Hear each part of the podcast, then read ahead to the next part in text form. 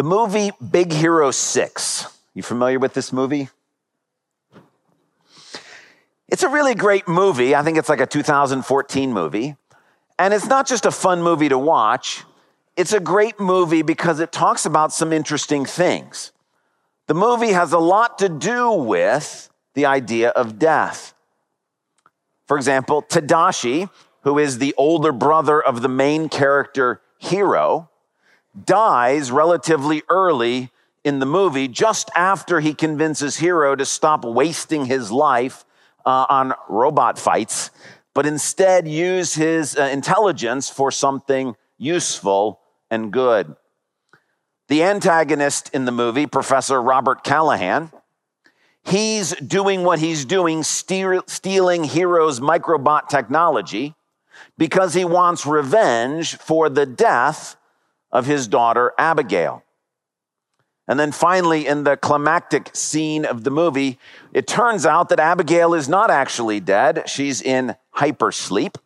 And as Hiro and Baymax, that lovable big robot there, uh, go to save Abigail, it turns out the only way for them to get back from where they are is for Baymax to die and to give up his life so that Hiro and Abigail uh, can live. Now, not only does the movie deal with lots of death related things, the theme song to the movie points in that direction as well. And so I want to show you a little clip that plays the theme song of the movie in the clip, but watch very carefully what the words are. We added the words so that you could read them. Would you roll this clip?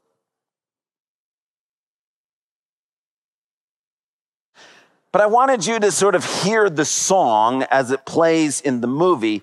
Did you hear the line over and over again, immortals, but not for long? That is actually a contradiction. Immortal, but not for long. And not only does the movie deal with living in the face of death, the theme song itself is about how do we make something of our lives in the shadow of death. You can be immortal, but you only have a short window to do it. And the point of the movie is, is that given the reality of death, this is really the best advice that humans have to offer. You may as well do something with your life. Stop wasting your life and do something immortal that will outlive you, even though you only have a short period of time to do that in. I admit that is actually good advice, but it falls so far short of what God actually has to say in response to the question how do we live in the shadow of death? And so this morning we want to talk through a better answer. What God has to say about the reality of death and God's gift to us in the face of that. I'd like to invite you to take a Bible and turn to the book of Genesis, chapter 5. Genesis 5 in the church Bibles, it's page 4. Genesis chapter 5.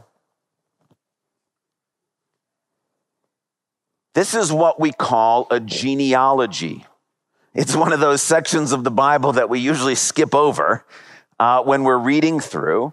But this genealogy is well worth paying attention to because the genealogy in Genesis 5 has a lot to teach us about what it means to live in the shadow of death. Let me begin reading in verse 1. This is the written account of Adam's family line. When God created mankind, he made them in the likeness of God. He created them male and female and blessed them, and he named them mankind when they were created. This is a summary of what we saw in Genesis 1 and 2, the creation of humanity. Verse 3 When Adam had lived 130 years, he had a son in his own likeness, in his own image and he named him Seth. After Seth was born, Adam lived 800 years and had other sons and daughters. Altogether, Adam lived a total of 930 years, and then he died. Now, I've read this statement very matter of fact, but this is actually quite a jarring statement. Let me read it for you again. Altogether, Adam lived a total of 930 years, and then he died. Adam. Adam died. Adam, the one created by God, fashioned from the dust of the ground. Imagine how jarring this must have been to the people living on the earth at the time. Yes, Abel was murdered, but Adam actually dies of natural causes. Imagine how jarring this must have been as all these people look. But that's Adam. He's the first human being. And he dies. Death has a very jarring nature to it. Every single human being now realizes the death is coming for them. If Adam can die, not by the hand of someone else, but simply his life ends of its own natural accord, the theological concept of death now hits home in a very real way. I know some of you here have experienced the jarring nature of death. Maybe it's a parent who's died recently.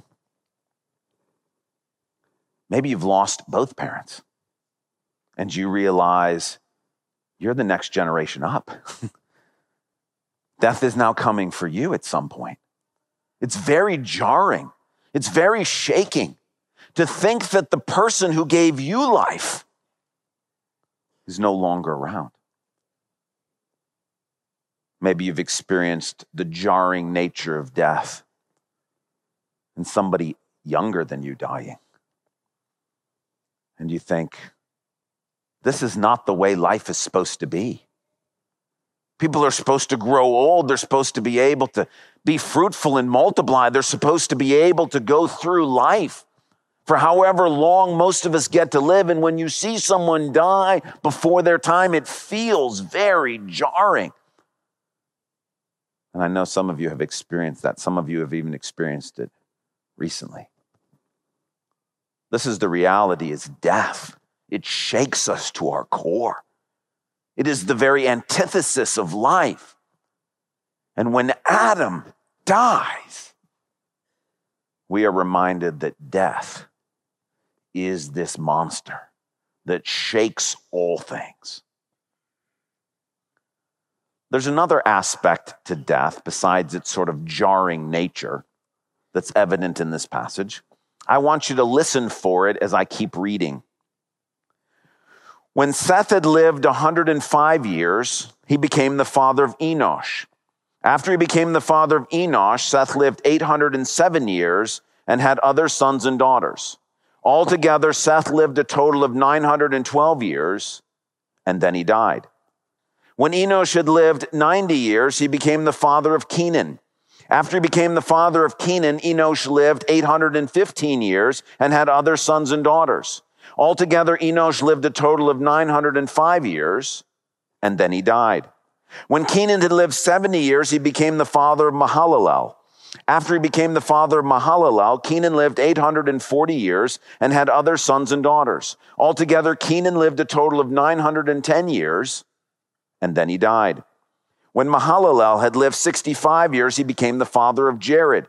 After he became the father of Jared, Mahalalel lived 830 years and had other sons and daughters. Altogether, Mahalalel lived a total of 895 years, and then he died. When Jared had lived 162 years, he became the father of Enoch. After he became the father of Enoch, Jared lived 800 years and had other sons and daughters. Altogether, Jared lived a total of 962 years and then he died. Do you hear it? And then he died, and then he died, and then he died, and then he died, and then he died. Not only is there a jarring reality to death, death also can have a sort of numbing, steady drumbeat of death. And then he died, and then he died, and then he died. One of the challenges being part of a large multi generational church is there is uh, rarely a week that goes by that somebody in this congregation doesn't lose a loved one and that the church we try to send cards or sometimes we send flowers or do different things. And i'm often signing bereavement cards or praying for people who've lost someone. And to be honest sometimes it feels not jarring anymore but just the steady drumbeat. And he died and she died and he died and she died and he died and she died. You can feel that way about covid. We hear numbers of people dying all the time. And they're just numbers on a page. It's a steady drumbeat of death. Or even with mass shootings or natural disasters, the death toll is reported. And it feels like there's just this numbing, steady drumbeat of death. So, what does God have to say in the face of death? Both the jarring nature when it shakes you to the core and the steady numbing drumbeat. And he died, and he died, and he died, and he died. Well, there are two people in this genealogy whose stories look very different than everybody else's. And from those two people, we can hear a message from God to us today in the face of the shadow of death. The first is Enoch. Verse 21 When Enoch had lived 65 years, he became the father of Methuselah. After he became the father of Methuselah, Enoch walked with walked faithfully with God 300 years and had other sons and daughters. Now that's not what we expect at that point. At that point, we expect in the genealogy, as we're following through, we expected to say, when Enoch had lived 65 years, he became the father of Methuselah. After he became the father of Methuselah, Enoch had other sons and daughters and lived X number of years. That's not what it says. It says instead of Enoch lived X number of years, Enoch walked faithfully with God. And here God is presenting us with a choice between living and walking faithfully with God. Well, what's the difference?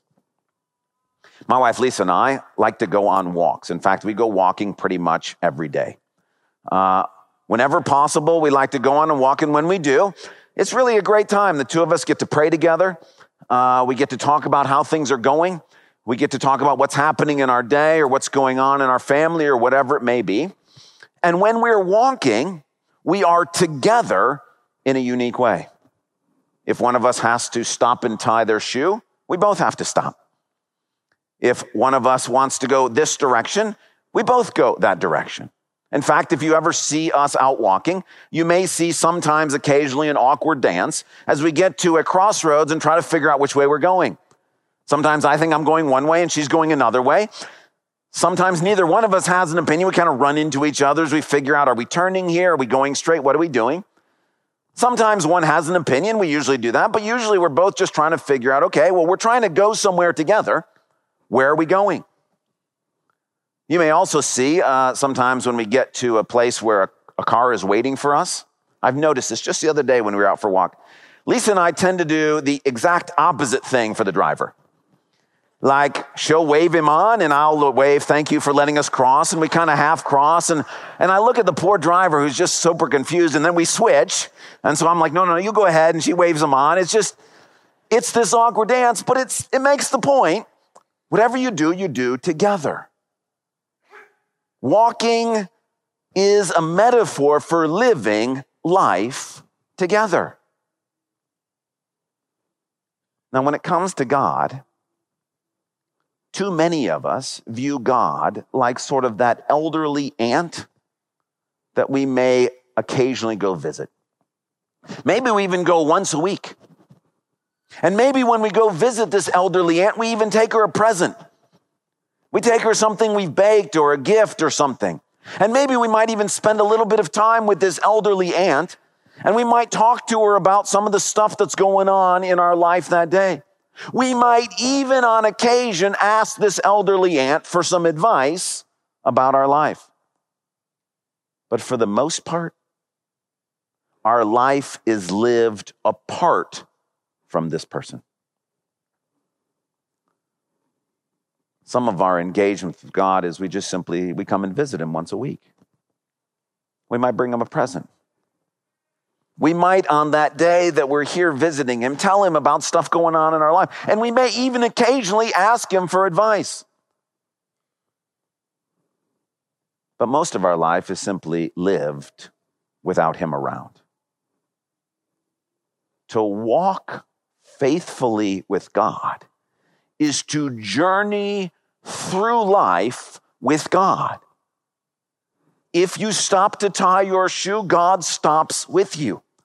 If you get to a crossroads, you got to figure out where is he going so I can go with him or communicate where I'm trying to go so we can go there together.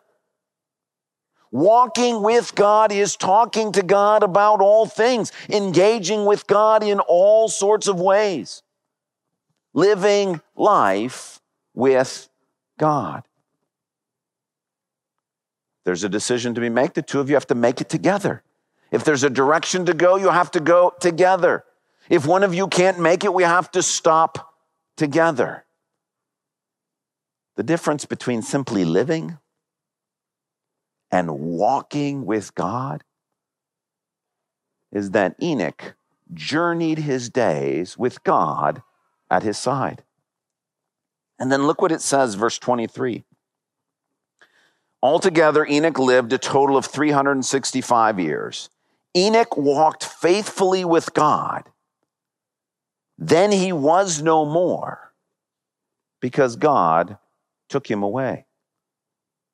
It appears that one day, when they were out for a walk, God said to Enoch, Let's try this trail over here that we've never walked before. And they turned and went down that trail and walked into eternity. Enoch doesn't die. He walks with the Lord on into eternity. Now, unless Jesus returns, we're going to die. But this is a metaphor. When Lisa and I start a walk together, we always end our walk together. And the promise of walking faithfully with God is whenever that point comes, that death comes for you, when you are walking with the author of life, he just walks you through that moment on into eternity. So, how do we live? In the face of the reality of death, we are given a choice. You can either try to live and just live your life the best you can, or you can walk faithfully with the author of life. And Genesis 5 is urging us walk with God in the shadow of death. There's a second person in Genesis 5 whose story doesn't look like everybody else's story in the genealogy. That's Noah. Verse 28 when Lamech had lived 182 years, he had a son. Last week we talked about a different Lamech. So the Lamech in Genesis 4 is a different person than this one. Same name, different person. He named him Noah and said, he will comfort us in the labor and painful toil of our hands caused by the ground the Lord has cursed. After Noah was born, Lamech lived 595 years and had other sons and daughters. Altogether, Lamech lived a total of 777 years, and then he died. After Noah was 500 years old, he became the father of Shem, Ham, and Japheth. Now, the reason Noah's story looks different than everybody else's story in here is it's a lot longer.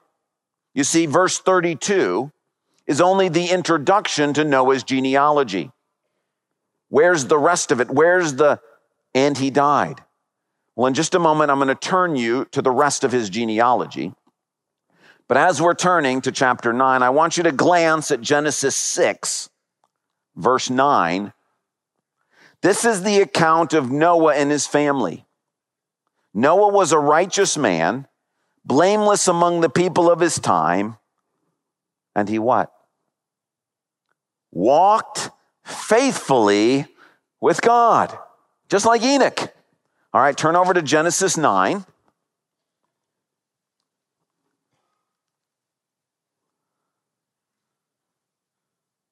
Verse 28.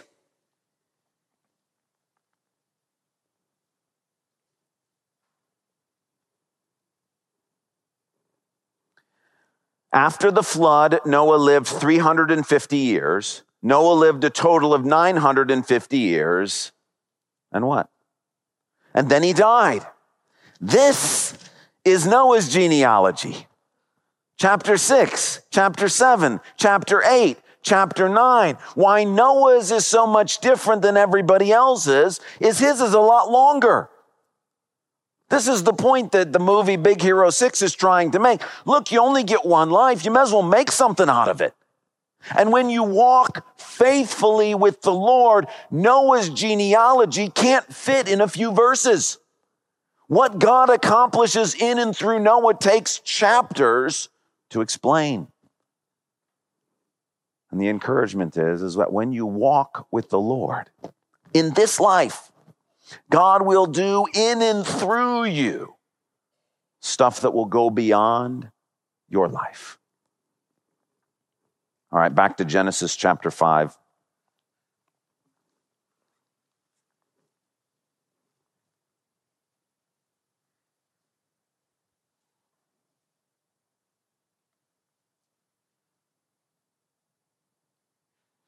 There's one other thing about Noah that's different in his genealogy, and that is that Noah is given a name and a rationale for that name. Verse 29 Lamech named him Noah because he will comfort us in the labor and painful toil of our hands caused by the ground the Lord has cursed. Lamech is remembering that God made a promise to Adam and Eve that somebody who is a descendant of Adam and Eve is going to come and set us free from the curse of sin and death. And so Noah is named in hope, in hope that God will at some point do something about the reality of death. This, of course, is pointing us to Noah's great descendant, Jesus, whom God sends to suffer and die for our sins and to be raised from the dead so that we can have new life. I think I think it's interesting in the movie Big Hero 6. The last scene of the movie is in many ways a return to life scene. Baymax, the robot, gives his life to save Hiro and Abigail. His memory chip is saved, and Hiro is able to recreate the robot and implant in him his memories that he had before. It's a resuscitation, almost a resurrection like event using technology. Noah, too, has a technological resurrection type event. The flood is going to come and it's going to wipe out all the peoples of the earth. And so God tells Noah to invent a boat. The first boat in human history, a piece of technology. And through that technology, Noah and his family are saved from death and they move from death to life. Both of these are pointing to another miracle that God is going to do. That's not technological, but divinely miraculous, in which Jesus will be raised from the dead in a true resurrection. And God does this so that all who by faith accept Jesus can move safely through death into eternal life. What does God have to say in the face of the reality of death? He offers eternal life. He offers the gift of living with God forever. So, what are we supposed to do with this? A couple of thoughts. Number one, I meant to point out with Enoch, but I forgot, so we'll go back there and do that. Notice how long Enoch lives 365 years. That's less than half of everybody else. And the thing we want to take away today is what should we do in the face of death? The goal is not to try to live as long as possible. Listen to what Isaiah 57, verses 1 and 2 say. The righteous perish, and no one takes it to heart. The devout are taken away, and no one understands that the righteous are taken away to be spared from evil. Those who walk uprightly enter into peace. They find rest as they lie in death. Jesus died young. He died in his 30s. Enoch lives less than half of what everybody else around him lives. In fact, his son Methuselah lives longer than any human being ever lived on the planet 965 years. But we know nothing about Methuselah. We have no idea where he ended up. But we know where Enoch ended up because Enoch walked faithfully with God. What do we take away from the fact that death is coming for all of us? The goal is not to try to live as long as possible. I don't think you're going to beat Methuselah. The goal is to walk faithfully with God. And however many days He gives you, that is up to God.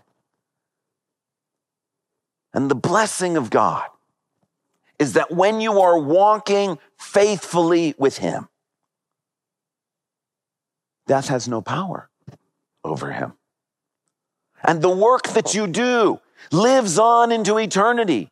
And as God walks with you, death cannot touch you until such time when God walks you safely through death into eternal life. Second, for those who are Christians here. You and I have a choice.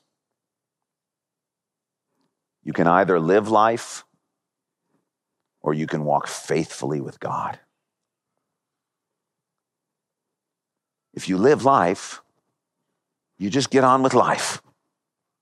You come visit God occasionally. You might bring him a present. You might talk to him. You might even ask him for advice. That's good. Don't stop doing that. But there is something better on offer here. The problem with simply living life is that death is coming. To walk faithfully with God is to journey through life with God at our side. And yes, it's sometimes awkward. Sometimes you get to a crossroads and you wonder, Where's he going? How do I follow? Sometimes it feels like you bump into him. Sometimes you think like, man, we're walking farther than I think I'm going to be able to walk. Sometimes it's harder this way, but the encouragement is if you walk faithfully with the Lord, death cannot touch you in this life or at the end. And whenever God decides it's time, He'll simply say to you one morning, hey, let's take a different path today. And it'll feel just like every other day. And you'll find that you have walked with him through death on into eternity. Third, for those who are not yet Christians, Please hear the ongoing refrain. And then he died. And then she died. And then he died. And then she died. No matter what you do in life, no matter what you accomplish in life, the last thing that will be said about you. And then he died. Except for the fact that God loves you so much that he does not want that to be the final word for you. And so he sent his son Jesus to die in our place, raised Jesus from the dead, literally raised him from the dead so that this person who it said, and he died, is now alive. He talked to people, engaged with people, and is currently living in heaven. This is what God did so that, and he died, is not the last word. And my encouragement to you is why not have it said about you? And she died. And God raised her from the dead. And she lives forever with him. That's available to you today through the gift of God in Jesus. And all you have to do is accept that in the face of death, God sent his son Jesus and then he died. And God raised him from the dead. And if you're willing to believe that, God will raise you too from the dead, that you might walk with and be with Jesus forever.